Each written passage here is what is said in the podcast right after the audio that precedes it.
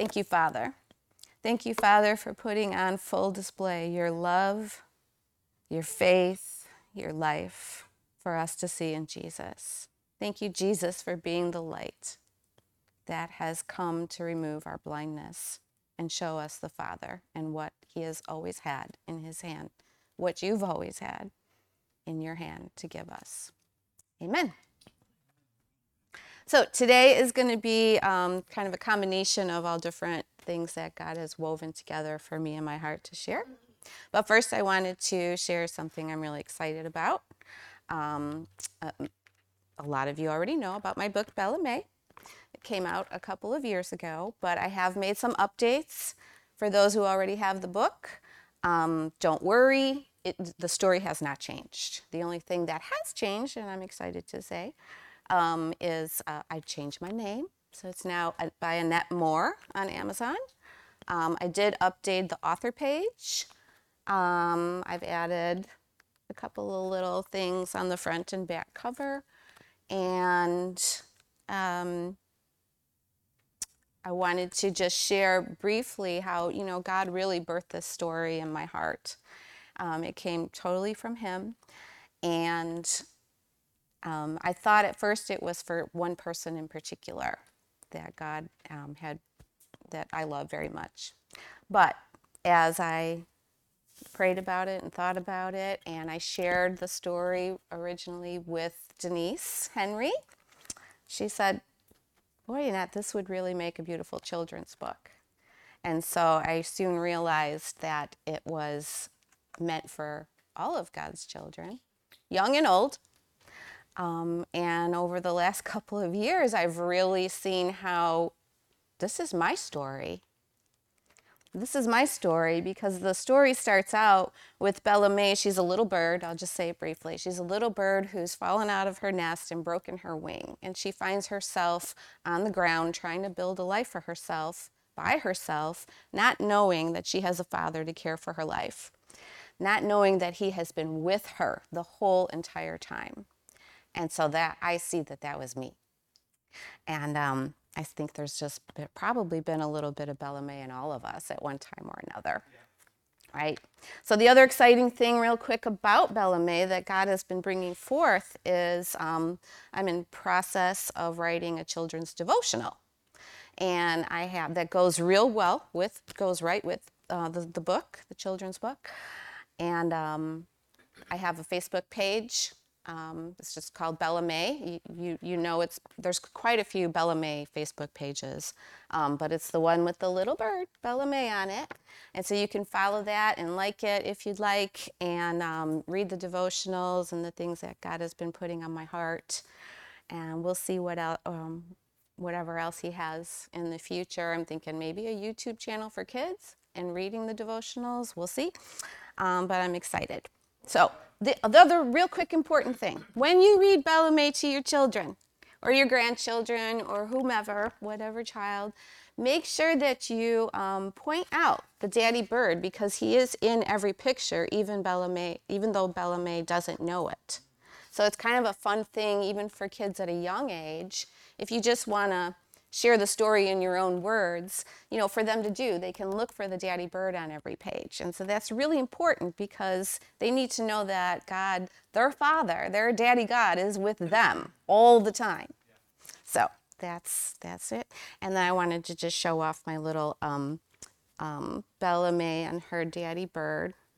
It's from one of the pages, my favorite page. Well, they're all my favorite pages, um, where she's on the tree with him because she got scared and he put her on his back. And it just reminds me of Come Unto Me. Um, so, my friend uh, Heather, that I um, worked with, oh, years ago, 13, 14 years ago, sweet, dear friend who was a really bless- real blessing to me, she had this made for me and she sent it to me um, last summer. So, isn't it sweet? Isn't it so sweet? She did good, yeah. So, put this over here. And then I have more props that we will get to. So I felt to lead off today's message with a little bit from Palms with from from Palm Sunday actually, the day of the lambs.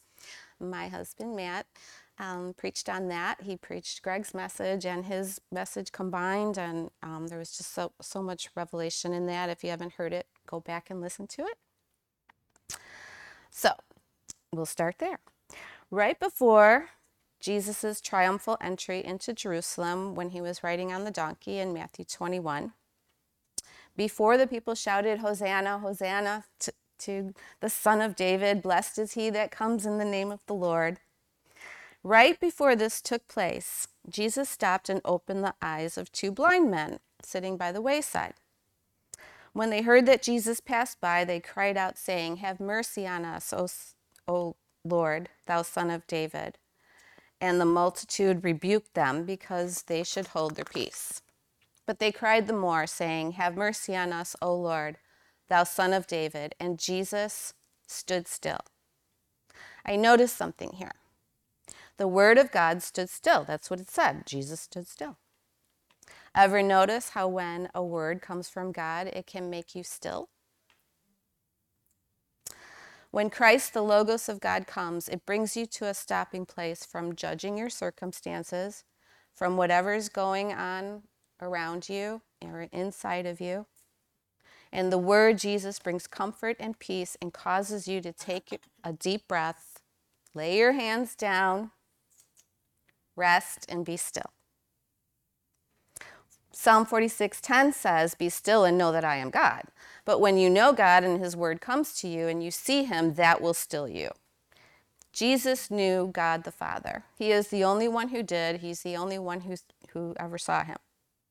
Jesus the man stood still. Jesus the man and the Son stood still in the knowing of the Father and the understanding of the Father's heart. You could say God stopped to hear God, to hear the let us. The point is, he stood still to hear the Father's intent and the passion of his heart for these two guys. Then he called them and said, What will ye that I shall do unto you? They say unto him, Lord, that our eyes may be opened. So Jesus had compassion on them because he knew the compassion in the Father's heart for them. Of course, they are one and touched their eyes, and immediately their eyes received sight, and they followed him. Question Are we above Jesus that we should not stand still and hear before we speak? Have him discern our heart so it can be in line with his heart and be filled with his compassion? There is great wisdom here. Christ is the wisdom and power and life of God. There are times, probably for some of us, maybe no one here, but some of us, maybe more than we care to admit. But there are times when we need our sight restored as well. No? Yeah. I know I do. I still do. before I knew God as my Father, even before I first believed on Jesus, I didn't need my sight restored. I needed sight. I wasn't blind physically, but I was blind to knowing who God is, who my Father is, who Jesus is, and the work of the Holy Spirit. And then later, after I'd heard about Jesus and believed on Jesus and gone to church, I would need my sight restored from the wrong teaching about God and deliverance from the lies that had entered into my heart. I often felt like the blind being led by the blind and I'd had enough of that. We're going to talk more about that, but I have to share this funny thing that just so so just kind of bear with me. Um, it's about the blind guys, so it's kind of a joke. Um, imagine, I mean, God, you know, He has a sense of humor. Um, imagine here's these two blind guys, right? They're both blind, but they don't know the other one is blind because they can't see. First of all, what are two blind guys hanging out doing hanging out together, right? I mean, neither one of them can see, right?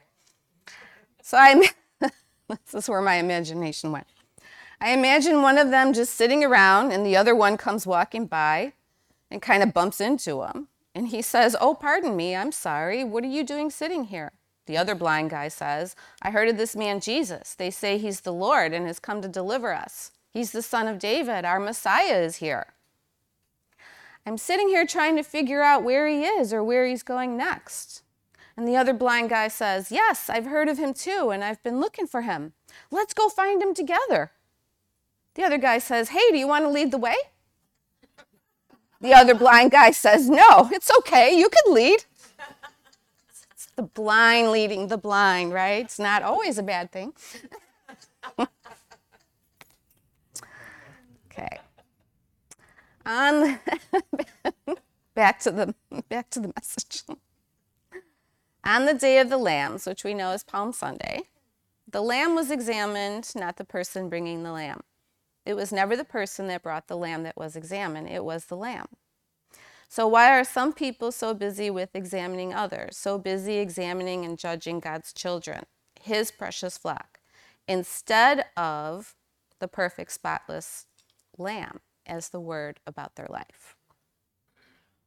People, even well meaning but misdirected church people, can be so, nobody here, I know that, and nobody online can be so quick to judge outwardly the actions of others when they don't have a clue as to what's going on in that person's heart. God never examines us and judges us according to the fruit coming out of us, whether good or bad. God is the only one who truly knows the heart of every person. He knows what's in their heart and what is causing them pain or unbelief. He knows what's in everyone's heart perfectly. But there are some people who think they know better than God. They look at someone's behavior, situation, or actions with no discernment from God, so quick to judge and accuse and think they know what that person needs or what they need to do. They look at the speck in their brother's eye without removing the beam in their own. But the beam can be removed, but only it can only be removed by you laying down your carnal judgments, what you think is the right thing to do, and go to God and ask Him to discern your heart first, to get the beam out of your eye first. Then and only then, by you knowing God's judgment about that person, which is always good, His good, pure judgment, then He will give you discernment to help you get the speck out of your brother's eye. Jesus called the ones so quick to, to examine and judge outwardly, particularly the Pharisees back then, and I believe even some right now, blind guides. They are the blind leading the blind. They are the ones blinded by their own judgments, blinded by the tree of the knowledge of good and evil, blinded by what they think the law says, not knowing the law of God is eternal life. They are blinded by death and the death in this world, are blinded from a sin stained conscience, right? blinded from knowing the depths of God's love for themselves, blinded from seeing the depths of God's love for all humanity and his judgment of innocence and righteousness, blinded to his desire to be joined together with them in oneness and give eternal life to all humanity. The blind they are trying to lead are also those who have never heard the true gospel, right? Because the blind haven't heard either. Who have never been told of the Father and what is in his hand to give them. Who have been told they must first clean up their own lives in order for God to love them, to look at them, for him to come to him as Father. The one who has always loved them, always cared about them, always desired to share his life with them so that they can be persuaded by him of how much he loves them, finds them worthy, and find rest, peace, joy, the life, the life they've always longed for, the life he has in his hand to give them. So, this reminded me of a story in uh, Jesus told in Luke 18 10 through 14. Two men went up to the temple to pray, the one a Pharisee and the other a publican. The Pharisee stood and prayed thus with himself God, I thank thee that I am not like these other men are, extortioners, unjust, adulterers, or even as this publican. I fast twice in the week. I give tithes of all I possess. And the publican, standing afar off, would not so much as lift his eyes unto heaven, but smote upon his breast, saying, God be merciful to me, a sinner. I tell you, this man went down to his house justified rather than the other.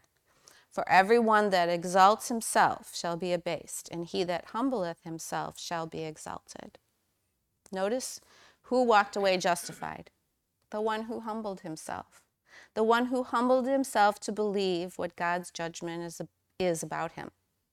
The one who knew he could not produce God's life in himself by his own strength. The meek one. The one who knew God's mercy, strength, and love for him. Blessed are the meek, for they shall inherit the earth.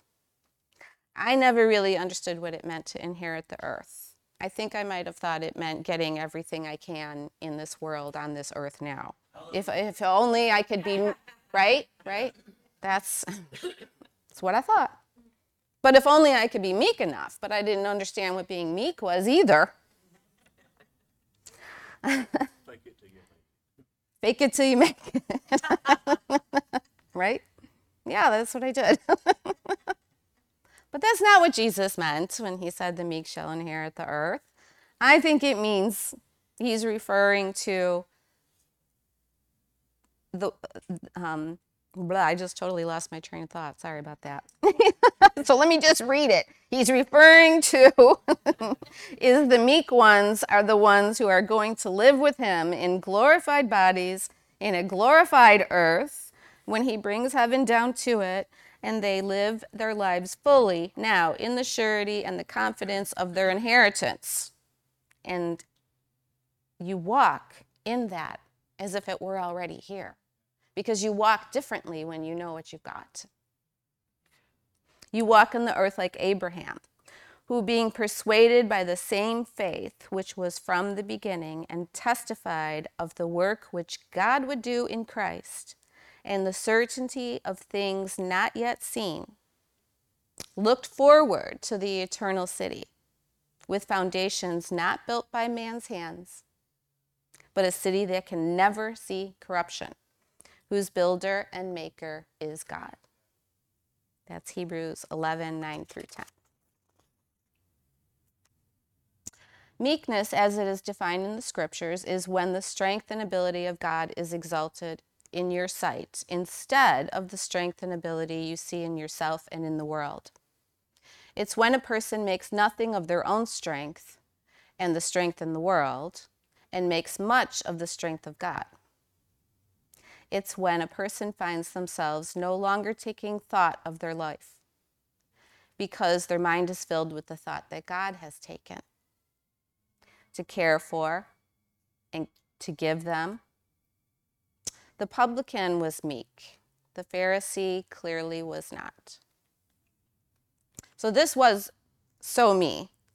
Um, I was anything but meek. And I'm just going to share, I'm going to refer to uh, the book a couple times on page 19. Now, I know y'all can't really see it, but Bella May is working her life. She's, she's, she's built a, gar- she's growing a garden for goodness sake. And she has a little sign on, on the fence that says, keep out. Just read what it says. So for many months, she continued to hop around on the ground, flapping her good wing and clinging to her broken wing, shouting, Look at me, I'm just fine. I'm the one who's living right. I have everything I need. I've made my own way and my own place to live. I grow my own food, and I even store it away for winter. I don't need anyone or anything. And I don't need to fly. Flying was the life she was designed for. Bella was looking to the strength of her own ability to have a good life, to sustain her life, clinging to her broken wing, the hurt and the pain. Anyone ever done that? Holding on to that? Thinking she was all alone in the world without a father to care for her life. Clearly, Bella May did not know the verse in Matthew 6:26. Look at the birds of the air. They do not sow or reap or gather into barns. They take no thought to their own lives or their ability. They are carefree. And yet your heavenly Father feeds them. Are you not worth so much more than they? Does he not love you so much more than they? Of course. the Father who created the birds knows what they need. He feeds the birds with what He's provided in the earth for them worms, berries, seeds. He knows what we need too. He feeds us with the strength and ability of His very own life. Jesus. Jesus is our bread, our food, our living water. And that sustains us in a world filled with death and corruption when we feel, especially when we feel the pressing in of it. Sometimes he shows us his ability and does provide the things we need as well. Um, so he showed, you know, he showed me he was my father and cared for me and what I needed in a very tangible way, and with something in the earth as it is now. but I see why he did that for me. I, am I'm just going to share a quick story back when I was in Bible college. Um, this was 13, 14 years ago and I didn't I didn't have a car. Um, I'd been without a car for well over a year. My car got repossessed, and then I borrowed my son's car for a while. Um, but when he came out of the Navy, he took his car back, so I had no car. I almost was homeless at that point in my life. I didn't have a job, and I didn't have my own place, and I didn't have a car for transportation. But I decided I was going to Bible college. I didn't know how I was going to get there because it was pretty far from where I lived of course, I needed an apartment and a job. So I got the job, got the got the place to live. Um, started Bible college. A friend there started, you know, picking me up and bringing me home. She had to pass by my place anyway, so that was provided. So I had a way to get to college, and to get to work, which was three miles. I, li- I worked at Whole Foods, three miles. I started out walking, um, and then I met friends one of whom is Heather, who had the Bella May and Daddy Bird knitted for me. Um, she would pick me up and drive me home because we were on the same schedule most of the time. And I met other people who did that, or I took a cab. But the only thing I could do was go to Bible college and go to work pretty much. I couldn't go anywhere else. I couldn't go see my grandbaby. I couldn't visit my kids. I couldn't go shopping or whatever. And I had started this flower ministry where I would get all the flowers from Whole Foods um, that they were going to throw out. And they like throw them out even if there's like a petal falling off. I mean, they were beautiful roses and all kinds of flowers. And I would bring, I would get get all those and bring them home and go to Goodwill and buy vases and put them together and give them to my neighbors, whoever God put on my heart to give. But I wanted a car so that I could put the flowers in my car and drive around and to and give them to whoever God put on my heart, which I did wind up doing. People in toll booths, stopping at churches, all the different kinds. He did amazing. He brought me. He used that in amazing ways to touch people with his love. So anyway, I don't have a car, right? And I'm believing God is going to give me a car. He's I'm living by faith. right? I didn't know it was his faith. Yeah, I thought it was mine. But, and I'm just like really thinking, I don't have the money to buy a car. God's going to give me a car. My father's going to give me a car, right? And I had just come into the understanding that he was my father through the revelation, through the Holy Spirit, through Jesus. And so one night, I mean, I, I just was like, I'd had enough. I'd said, Daddy, I need a car. I need to know that you're going to give me a car. I just really believed in my heart. And he just kept saying, the birds, the birds, the birds. so funny, right? It's just stayed with me my whole life. And I really didn't remember the passage, but I looked up birds, you know, and I'm like, oh yeah, Matthew 6 26. And I read it and I saw I'm worth much more to him. He's going to give me a car. He's going to give me a car. I knew it. I knew it. I was so sure. The next day, I go to Bible college, and my dear sweet friend Betty, she says to me, Annette, she said, I'm going to tell you something. I was going to wait until August, I think it was, when my son leaves for the army to give you his car. But last night, I felt it that so strong that I'm supposed to give it to you now. Right? Wow. That was my Father God. That was Him giving me a car. He spoke, He made it clear to me. He made it clear to her. It was probably right around the same exact time that I got that word about the birds. And not only did He speak to her, but two other people that day told me that God had spoken to them and they were going to give me their cars. Wow. Yeah, pretty cool. I took the first one. Took the first one. That car was so old, the paint was coming off, it didn't have air conditioner. The other ones were newer, come to find out later. But I took that car. I, I spoke I spoke Jesus over that car. that car ran on Jesus. I even had brought it into a mechanic uh, months after. I was so grateful for that car.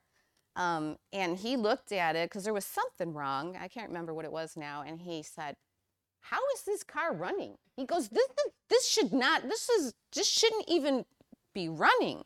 And I go, "It runs on Jesus." he gave me that car. So anyway, and I share that story because to me that was like a sign and wonder that led me even into deeper intimacy with him, into deeper knowledge and understanding of my father. You know, it was something he gave me. But that's, you know, we don't we don't concentrate on the things those the earthly things, but he does give us good gifts. He does. The greatest gift is his life, but he still does give us good gifts.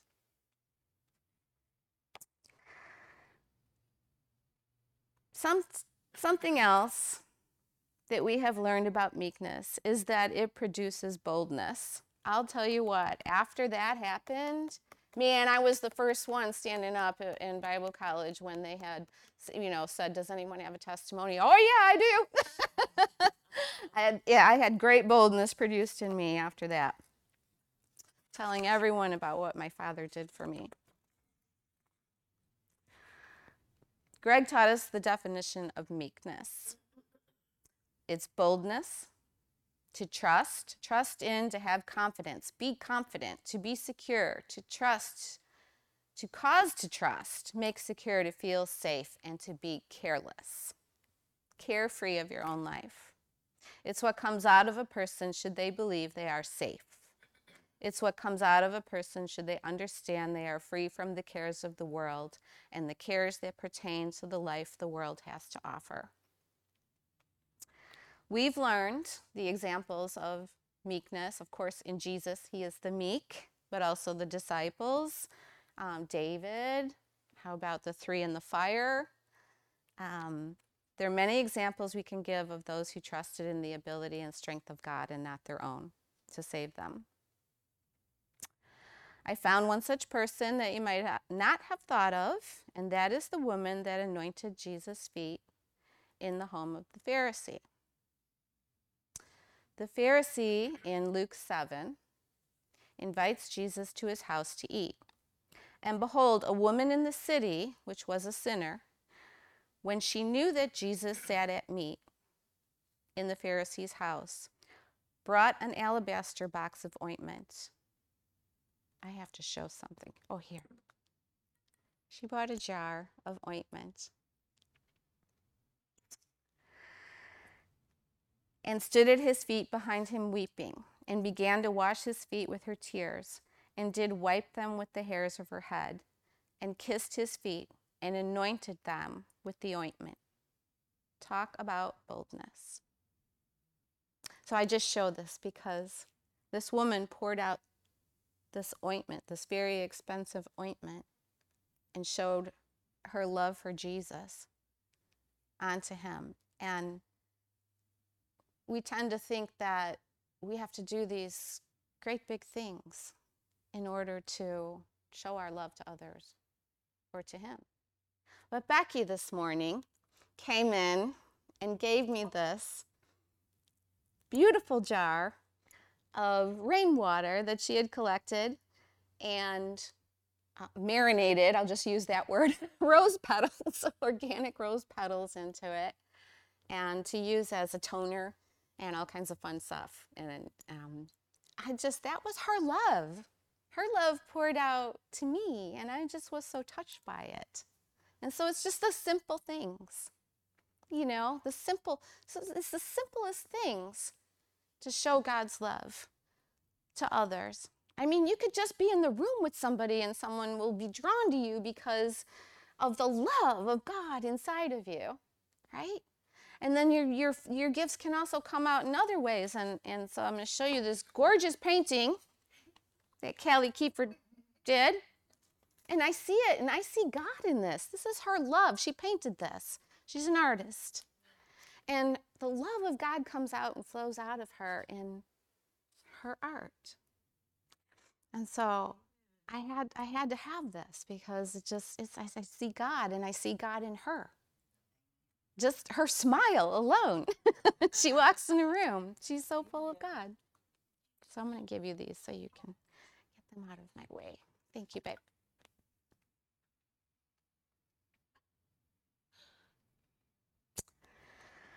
Hmm. Now, when the Pharisee which was which had bidden him saw it, he spoke with himself, saying, This man, if he were a prophet, would have known who and what manner of woman this is that touches him, for she is a sinner. So, right away, what do you think? Prostitute? I don't know. But does it have to be? It doesn't say that. It doesn't say that. She could have just been a Samaritan. She just could have been someone from another nation, right? Jesus answering said unto him, Simon, I have somewhat to say to thee. and he said, I don't think he said it with that, you know, air of attitude, but he might have. I don't know. and he said, Master, say on. So he says, There was a certain creditor which had two debtors. The one owed 500 pence and the other 50. And when they had nothing to pay, he frankly forgave them both. Tell me, therefore, which of them will love him most? Simon answered and said, I suppose the one to whom he forgave the most. And he said unto him, Thou hast judged rightly. And he turned to the woman and said unto Simon, Seest thou this woman? I entered your house, and you gave me no water for my feet, but she has washed my feet with her tears and wiped them with the hairs of her head. You gave me no kiss, but this woman, since the time I came in, has not ceased to kiss my feet. My head with oil you did not anoint, but this woman has anointed my feet with ointment. Wherefore I say unto thee, her sins, which are many, are forgiven, for she loved much. But to whom little is forgiven, the same loveth little. And he said unto her, Your sins are forgiven. He separated her from all the destruction that had come upon her life through death in a conscience stained by sin and death. And he set her free from what held her in bondage. And they sat at meat with those that they that sat at meat with him began to say within themselves, Who is this that forgives sins also? And he said to the woman, Thy faith has saved thee. Go in peace. It's in Luke 7 37 through 50. So here is a woman who undoubtedly had looked to her own strength and ability to produce what she thought was life for herself, her whole life. She had looked to the world and what she could find in the world to give herself peace, and she came up empty. But when she heard of Jesus, when she saw Jesus, which she undoubtedly had before coming to the Pharisee's house. Meekness was birthed in her, faith was birthed in her. She felt safe. Now, was this Mary Magdalene, the one whom he'd called out and delivered her of some, seven demons? I don't know. I don't know for sure. I, I think there's great debate on that. So a lot of people think so, but it doesn't matter. Maybe the calling out of the seven demons as she saw that he was the Christ, and that's what led her to go to the Pharisee's house and anoint her. I don't know. Maybe it was just a woman that had heard him and seen him and saw something about him that she knew. Hmm? Maybe she's us. right. Maybe she's me. anyway, she felt safe. She didn't take into account the caring of her life or what anyone else would think of her. She saw where life was found, where strength was found, the life she really longed for and could not find in the world or produce herself, and she went to him. She became as bold as a lion. Boldness came out of her. 1 John 3:16 says, "Hereby perceive we the love of God, or by this we know love, because he laid down his life for us." and we ought to lay down our lives for the brethren, or this is how we will love one another. This is how we come to know and perceive and comprehend and recognize and are intimate with the love of God. He laid down his life for us to give us his, life the Father always had to give us. The woman pouring out the expensive oil from the alabaster jar, washing Jesus' feet with her hair and her tears, became intimate with the love of God for her. She was laying down her inability to produce the life she needed in herself for his life, for the life only he could give her, and poured out her love on him. She loved him in the only way she knew how, and Jesus was moved and touched by her love. For years, as I pondered this story, and where Jesus said, He who has been forgiven much love, loves much, and he who has been forgiven little loves little, I've always pondered that and wondered. In my mind, I'd committed a lot of sins, a lot of sins before I came to Jesus. And I knew I was forgiven of them, and I was grateful. But I found the inability in myself to love much or my idea of what that meant. I was still sin conscious. I was still living from a conscience stained by sin and death. It didn't help that I was in a church doctrine based on sin either. What do we call that? The penal substitution atonement theory? Well, there we have it. It's a theory, it's not the truth. The truth is the cross and the empty grave. That is what speaks. Anyway, as an exuberant young Christian, sharing the gospel, because that's what we're supposed to do, more like the perverted gospel, I shared it from the foundation of God the Father couldn't look at you because of your sin nature, which is nowhere in the Bible, and all the wrong things you had done because God the Father was angry at man and had to take it out on his son so you could come to him and how he could love you and now he could look at you but only through the Jesus filter. Oh God. Forgive us all. it's horrible, horrible, horrible. I loved God. I loved people, but it never felt like enough. And now I know why because death was at the root of it all. The focus was not on the fruit that came out of me and my many sins, but death is what was conquered, my death. And life was in his hands for me and always had been.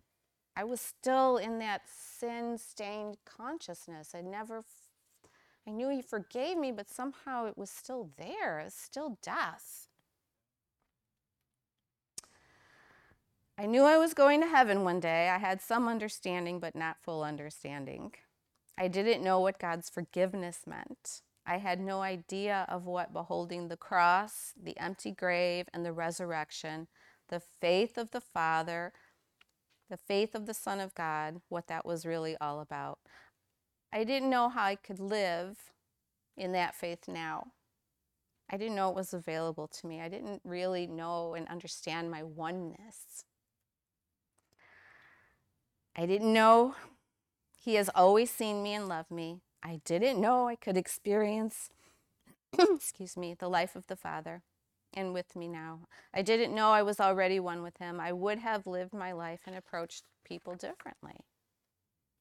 But it's a growing process with him. It's a transformation. He was he still wasn't holding anything against me. It is death that we have been forgiven from and the fear of death. It is death that has been sent away from us. It's death we are divorced from. That is the forgiven much.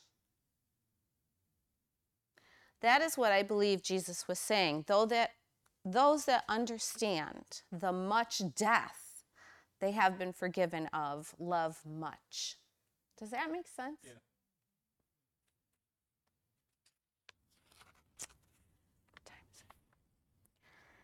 Okay. I'm good. so, I'm going to share a quick story. Uh, this is Millie's story. So, back when I was in this sin stained consciousness, but still trying to share the perverted gospel um, and getting people saved because, you know, I was trying to love them and love God. God knew I was just doing it really from love, but, you know, it was still perverted gospel. Anyway, I was a caregiver and my job was to you know help the elderly in their homes with whatever they needed baths cook food clean the house transport them to the doctor take them to the store whatever. And so my client uh, one of my clients her name was millie and she was the most bubbly joy filled woman i'd ever known. Always had a joke always had a joke. And from the first day from the first day i walked in there and um, so she really didn't want me to do anything. I was supposed to go there and clean her house most of the time. She didn't want that. She just wanted to sit and have coffee and talk and share about her life, her kids, her grandkids, her husband, just talk and uh, talk about everything. And that's really what she wanted to do. So the first day I go there, um, she she says, um, "Hey, "Do you want some coffee?" I said, "Sure, I'd love some coffee. I really needed some coffee. It was an early morning appointment." Um, and she says, "Okay." She's sitting at the table like this, and I thought, "Oh no, this woman seems a little scary to me." Well, if you're going to have coffee in my house, you have to drink it Navy style. I'm like, "What is that? I don't know what that is." She said, "She goes." Do you know what that is? And I said, well, no, I don't know what that is. She says, you have to drink it black, like I drink it. We drink it Navy style in this house. And I was like, well, I really wanted some coffee. So I'm like, well, okay, okay, that's fine. So I get the coffee, I pour her coffee, I sit down, and she just starts busting out laughing. She goes, I was just kidding. You have the cream and sugar. Back then, I took both cream and sugar, and I was like, oh, thank God. You know?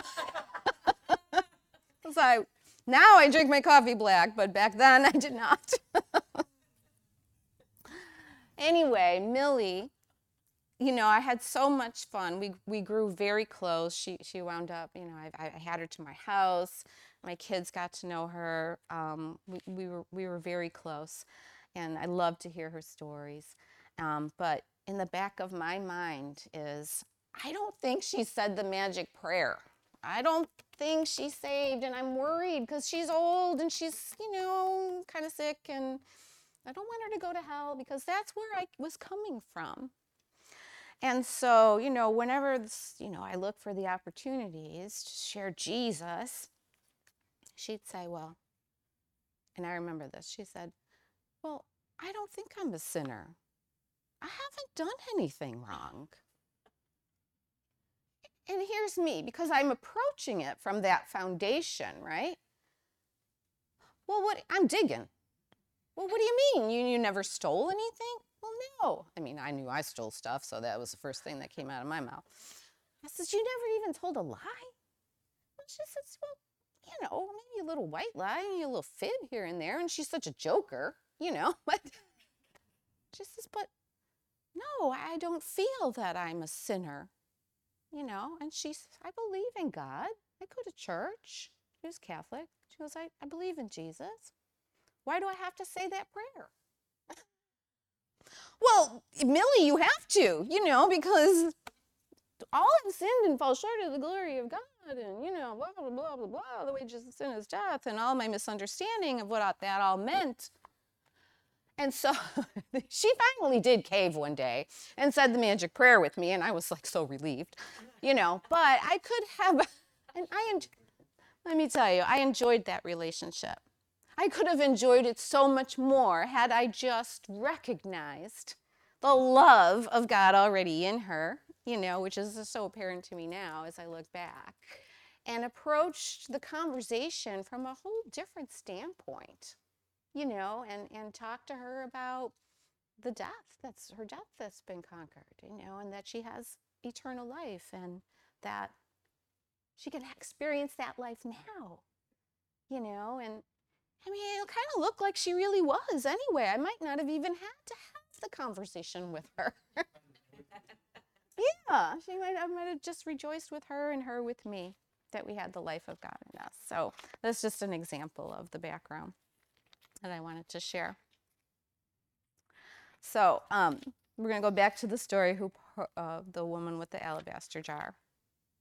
It reminds me of this song in Jesus Christ Superstar. Now, I do not recommend the play. I don't don't don't even look it up. If you've never seen it, anyone seen it here back in the day in the 70s? Okay. With all the hippies in it, it was so confusing and so twisted. But anyway, I saw that as a young girl, and it confused me big time. But the song, the song I don't know how to love him. totally. Um, it stayed with me. Now, forget about those of you have seen it, the, the perversion or anything that might be linked to what who that was singing and what that was all about and whatever. But it's it's the words. I mean, I've never forgotten the song. I loved that song. I even remember getting a guitar and and trying to learn how to play it to that song. That one and You Light Up My Life. Those were the two songs I was trying to sing and learn on the guitar. The woman in the story with the alabaster jar and this woman and the song, the words of the song remind me of me. So that's what I want to talk about. Because in the song she says, I don't know how to love him. I don't know how to love him. What to do, how to move him. I've been changed. Yes, really changed. And she goes through this like inner struggle. So I'm just going to take liberty with this. She goes on to say, she doesn't know how to take him or why he moves her. She's known other men before in different ways. And she tries to convince herself he's just one more, one more like them who's going to hurt her. Like I said, I'm taking liberty, you know, I'm just trying to imagine what she's going through because this was also me. She doesn't know whether to bring him down or scream and shout and speak of love, let her feelings out. She never thought she would come to this place. She wants to know what it, what he is all about. She finds herself in a dilemma and it scares her. She even says she's frightened in the song. Why? Because all her life, she's been fashioning or working her life in such a way that it would appear she had everything under control. She even says, I'm the one who's been so calm, so cool, no lover's fool, running every show. That was me. I thought I had everything under control without God. That was Bella May. She, she's building her, her little house and her life and growing her food. She didn't need nobody or nothing. That was me. Was the woman in the song, was she scared? Was she singing about, was she scared that he would punish her? Or was she scared of letting go of everything she'd always known, her way of doing life? for everything he had for her. Yes, I think that's it. Because before I, before I knew God, before I knew my father, my Abba, I can tell you I was scared of him. Because I thought what he had in his hand for me was punishment. That's what I'd learned. Even after I became a believer, I was scared because I didn't think I could measure up to all he expected from me and that there would be judgment and punishment waiting for me. Then I learned he doesn't expect anything from me except to receive everything that He has for me. That was scary too. Because that meant the laying down of my ability to have life, all the ways I, I could bring peace to myself.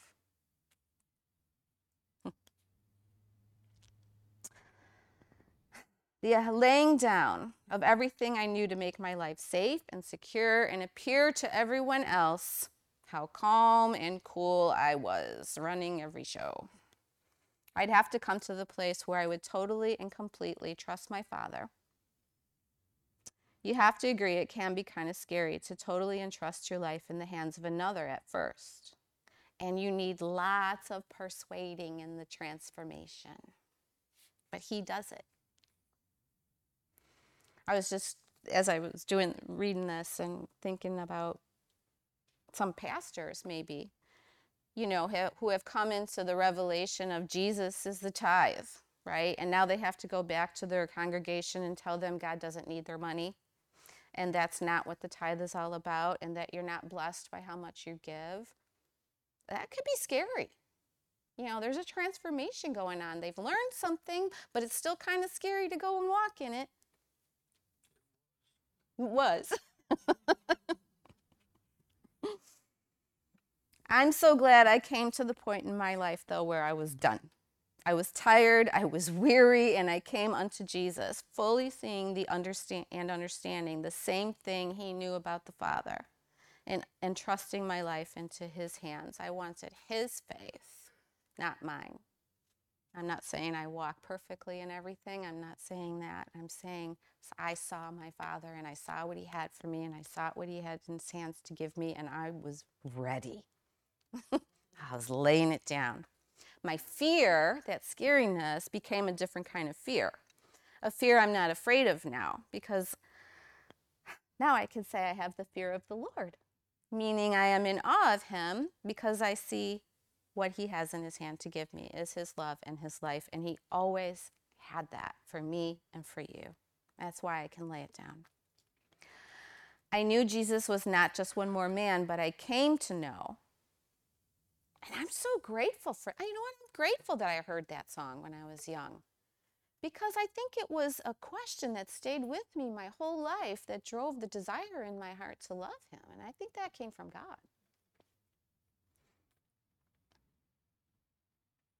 I came to know by the hearing of faith the gospel, the real gospel, that he was unlike any other man I'd ever known. And just like the woman with the alabaster jar would come to see, the totality, the complete work of him laying down his life for her, and the life that could be found in the world, the laying down of his ability he could have enlisted before the cross or at the cross, I too would become more intimately acquainted with his love for me and the forgiveness from death I had been set apart from, divorced from in his resurrection, knowing he desired the same eternal, immortal life with me forever. And this is how we love God by knowing how much he loved us first. By knowing he laid down his life for us, by letting him serve us with his life and see, he has set us apart from death now to be with him forever in glorified, immortal flesh and bone, living eternally with him on a glorified earth, our inheritance.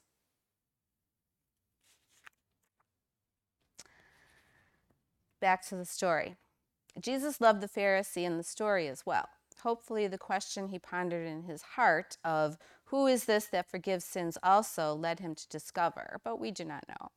What we do know is God loves the misdirected, unknowing, unbelieving, and blind guides too. He knows they have just not experienced fully or heard, nor seen the depths of His love for them, or perhaps in a certain area in their life where they're still held in bondage. He knows the areas in their hearts where there is still blindness and where they have yet to see and make themselves available to be persuaded of him through the faith of his Son, the perfect, spotless Lamb of God. For those who have been told you can't come to God because of all the wrong things you have done, I know that's not anyone here, but anyone maybe online or may watch in the future. If that's you, and you don't think that God will accept you or can't even look at you, and you feel so alone, like an orphan with no one to care for your life, I have good news for you. That is not true about how God looks at you, how he sees you, and knows you, nor is he expecting you to clean yourself up. He's not looking at you through a Jesus filter. That came from a corrupt theology that separates the Father from the Son. Don't believe that. That same thing I was talking about earlier. So, what does God, our good Father, see when He looks at you, when He looks at all of us? How did He see us long before Jesus even came to earth, before you first believed? The same way He always has, because God never changes. Jesus Christ, the same yesterday, today, and forever. Jeremiah 31 3 says, The Lord hath appeared of old unto me, saying, Yea, I have loved thee with an everlasting love. Therefore, with loving kindness have I drawn thee. That was one of the first scriptures that I learned. I don't want to cry. Don't cry, don't cry. For God so loved the world, so loved you, that he gave his only begotten Son, that whosoever believes in him should not perish, but have everlasting life. God did not send his Son into the world to condemn the world or us but that the world would be saved through him. God was in Christ, reconciling the world to himself on the cross, not imputing our trespasses against us or anyone else. In Genesis, we see God created everything. The, that word for God is Elohim, meaning Father, Son, and Holy Spirit. They're together. They created everything. John chapter 1 tells us the word which is Jesus, the Christ, the wisdom and power of God was in the beginning with God, was God. Everything that has been created has been created by him, and he himself is God. In the beginning was the Word, and the Word was God, and the Word, the same that was in the beginning with God. All things were made by him, and without him was not anything made that was made. In him was life and the life was the light of men. And the light shines in the darkness, but the, car- the darkness comprehends it not. Sometimes. He that believeth on him is not condemned, but he that believeth not is condemned already, not by God, but they condemn themselves by their own unbelief and unwillingness to receive what God has for them. And God, that saddens God, that He grieves over that. He wants them to have what He has for them. Because he has not believed on the name of the only begotten Son of God. And this is the condemnation that light has come into the world, and men love darkness rather than light, because their deeds were evil. For everyone that doeth evil hateth the light, neither cometh to the light, lest his deeds should be reproved. But he that doeth truth cometh to the light, that his deeds may be made manifest, that they are wrought in God. How do you do the truth? You hear it. This is how you do it. It's easy. You hear it, you let God persuade you of it, you let Him serve you, you believe it, you receive it, you're born from it, you walk in it, you live in it. That's how you do the truth. The blind man came into the light, the woman came unto the light, the publican came unto the light. Don't be left in the dark. The light, Jesus, has come and shined upon you and is your light and life. In Isaiah 9, we read, For unto us a child is born, unto us a son is given, and the government shall be upon his shoulder, and his name shall be called Wonderful, Counselor, the Mighty God, the Everlasting Father, the Prince of Peace, our Everlasting Father. Jesus is that light to show you our Everlasting Father. He's also the Everlasting Father, too. But that can be something that makes your head tilt. but it's true. Now, our Lord Jesus Christ Himself and God, even our Father, which has loved us and has given us everlasting consolation. I love that.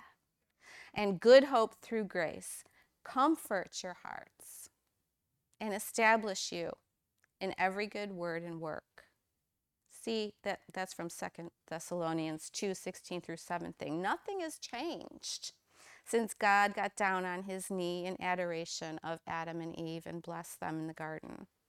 We are his children. We come from him. He has blessed us. He adores us as any good father would. God's judgment of us is his righteousness. His commandment for us is eternal life. He has judged sin and death to be far removed from you. You have been divorced from it. That is what the word forgive means, and why Jesus could heal the sick and the blind by saying, Your sins have been forgiven. God has judged you worthy of an immortal, eternal life with Him, the very same life Jesus has with Him. He adores you. He already calls you righteous, holy, the apple of His eye. He loves you and has loved you with an everlasting love from eternity to eternity. From the very beginning, before you were even born, He knew you and He loved you. You are his treasure in the field. You are the pearl of great price. That's what he sees when he looks at you. He sees his beloved child, whom he adores, who he thinks is precious in every way. He loved you first. He's never stopped loving you. He has always known you, been caring for your life. He has always been with you, has never left you, and promises he never will. He cares about every detail of your life, even knows the number of hairs on your head and how many you've lost and where they are. right? So Jesus said, and when he told us about the sparrows, not one of them falls to the ground without your father knowing it. He went on to say, even the hairs on your head are numbered by him. So come on, if he seems to know such seemingly insignificant details about us, he knows everything and he cares about everything. How much more of value and worth, so precious to him and dear to his heart, are we to him than the sparrows? I spent the majority of my life from a young age making wrong judgments about myself, God, and others, believing the accusations of the devil that I was alone and left to care for my own life from a young age. We won't get into all that, but I felt like a little sparrow knocked to the ground just just like Bella May, where she that's how it starts. She's knocked to the ground. I thought I had to protect, build, and preserve my own life. I didn't think God knew me or saw me. I didn't believe He was there at all, let alone with me, caring about every detail. But I've learned He did, and He does. God knows what has harmed us and hindered us in knowing Him and receiving His love his truth, His grace, and His abundance of life in every area of our lives. That is the fruit of His life and immortality. He knows it is the death in the world when they ate from the wrong tree. He knows the root and has come as your perfect, spotless lamb to destroy that. He came to destroy death. He took an axe to the tree he came to provide himself as the Lamb and destroy our sin and death, the blindness of knowing him as our good Father, as our Abba, so we could run to him. He came to destroy the unbelief in your heart of his goodness, acceptance, and love for you, to set you at liberty from the death and condemnation that was coming against you. The lambs being expected on the day of the lambs were for the upcoming Passover, Passover feast to remember the death that passed over them in Egypt. It was a picture for them to behold and look forward to something. It was a temporary carnal ordinance God gave them that was supposed to bring back to their remembrance the strength of God to deliver them from death and point to the Lamb God would provide. In the same way, that's what we do. We look to our Lamb, the Lamb of God, our Jesus, and see that death has passed over us. Jesus did not desire sacrifices and offerings. Jesus knew the Father didn't desire sacrifices and offerings, but a body, his body. His body was given for us. In Hebrews 10 6 and 7, it says, In burnt offering and sacrifice of bulls and goats for their death, you had no pleasure, because those offerings could never satisfy your desire to be with them and stand face to face with them in your love forever. This is the faith translation. Then I said, Behold, I am in the book, in the volume, in the midst of the scroll. It is written of me. I am manifest in the flesh to fulfill your will, O God, to provide myself the Lamb.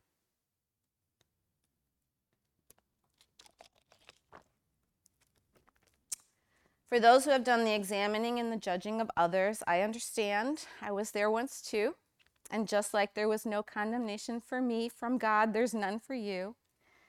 And I'm not calling anyone a Pharisee or a blind guide. There may just be something in the way that is blinding you.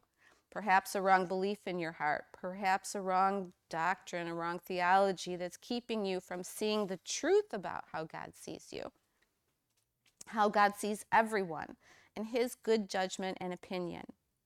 We have been created to live by God's design, to live from our hearts, ultimately, to live by what's in His heart. But not everything that's in our hearts or comes out of our hearts is from God. That is why we really need discernment from Him. We need Him to rightly divide the truth for us. Sometimes we see as if we're in a fog and our judgment is clouded and we need the fog to be lifted. And the only way it will be lifted is by Him, by Him persuading our hearts as we go to Him. As we sit at the feet of Jesus and keep hearing what was in His heart and the Father's heart, they are one. Maybe go back and listen to this message. Above all, keep hearing the gospel of Christ. Keep hearing about the faith of the Son of God, Christ crucified, and the resurrection and ask God to restore your sight, to give you eyes to see your life and everyone else's life in that. In His light, He will persuade your heart. For those who have felt examined, judged, and accused wrongly, I hope you walk forward knowing you have never been by God. I pray you understand and hold no harm against those who you feel have wrong, wrongly judged you. And you see that they are in need of their eyes eyesight being restored as well. And trust God to do that. I pray you would know the love of God for you and the lamb. Uh, and the lamb. I pray you know the Father and the Son. The one given for you so that you would know your death has passed over you. That you would know that neither death, nor life, nor angels, nor principalities, nor powers, nor things present, nor things to come, nor height, nor depth, nor any other creature shall be able to separate you from the love of God, which is in Christ Jesus our Lord. Keep hearing the gospel of Christ.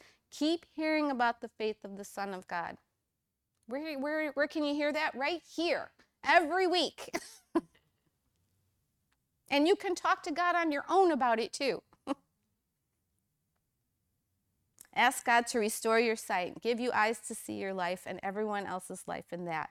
In His light, He will persuade your heart and make it clear. For all of us, and we're at the end here. For all of us, I pray, Ephesians 3 14 through 21 from the Faith Translation. Thank you, John Fazio.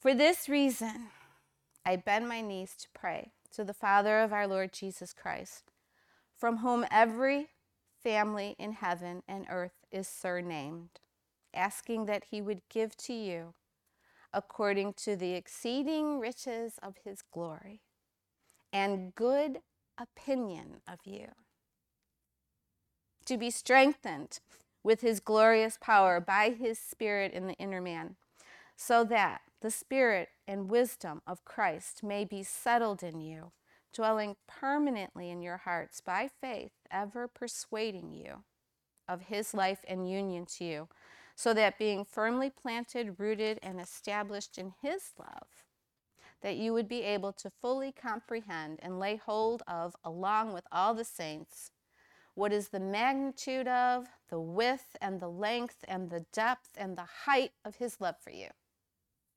and to know and fellowship with the love of Christ which intimacy surpasses all knowledge, so that you might be filled and complete with all the fullness of God Himself. And unto him who is able and desires to do far beyond exceeding all that our hearts ever hope for, super abundantly above all that we could ask or think or imagine, through his power and might alone, which he works in us. To him and from him all the glory in the church by Christ Jesus throughout all the ages to come and for all eternity in the new heaven and the new earth, a world that has no end. Amen.